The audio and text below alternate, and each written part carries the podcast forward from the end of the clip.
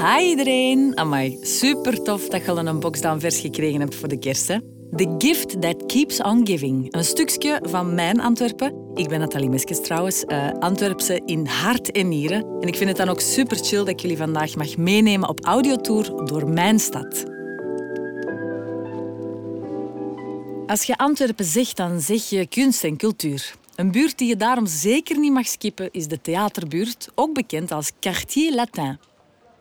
Zowel markten als theatervoorstellingen vonden hier al eeuwen geleden hun oorsprong.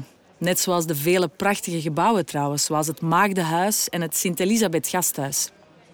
De link tussen de gebouwen en het theater? Hulpverlening aan armen en zieken was via de almozeniers verbonden met theater en opera, die hier geld ophaalden. dat wist je niet, hè? Maar cultuur met een grote C maakte snel zijn opmars in de Antwerpse theaterbuurt. Theater, opera, operette uit Italië en Frankrijk kregen hier de bovenhand. Liefst opgevoerd in het Frans, de voertaal van de elite, de rijke burgers die in de buurt kwamen inkopen doen en koffietjes drinken. Al snel werd de buurt dan ook Quartier Latin genoemd, wat weer verwijst naar die ene mooie stad aan de Seine, Parijs. Buiten een zeer mooi aanbod van hippe winkels vind je hier ook populaire restaurants waar een leuke mix plaatsvindt van locals en toeristen.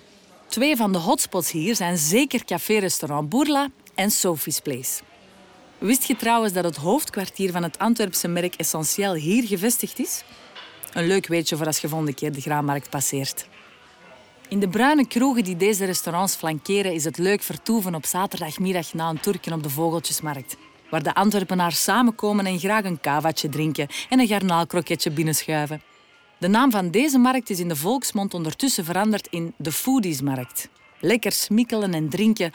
Oh, wij willen een mens nu nog meer op een gezellige zaterdagmiddag.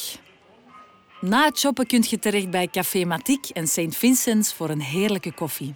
Heb je liever een lokale tas thee? Dan moet je naar het mooiste theewinkeltje ooit, Matthäus B. Je vindt hen op de Kleine Markt. En mag het iets meer zijn of iets meepakken naar huis voor de bomma? De beste koekjes en chocolade vind je dan weer bij Philips Biscuits en Elisabeth Chocolatier, beide op de Korte Gasthuisstraat. Je vindt trouwens hun voorproevertjes terug in de chillbox dan vers.